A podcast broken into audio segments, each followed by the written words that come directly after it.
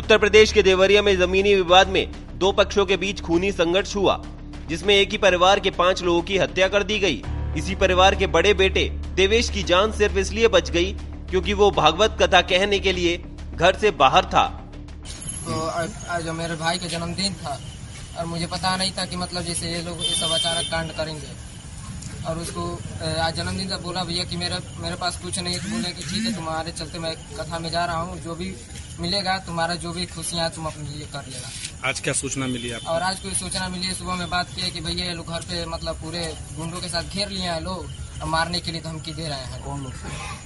वो प्रेम श्री प्रेम चंद्र यादव। आप क्या चाहते हो बाबू? हम उनके लिए चाहते हैं कि उनको सख्त सख्त फांसी की सजा मिलनी चाहिए।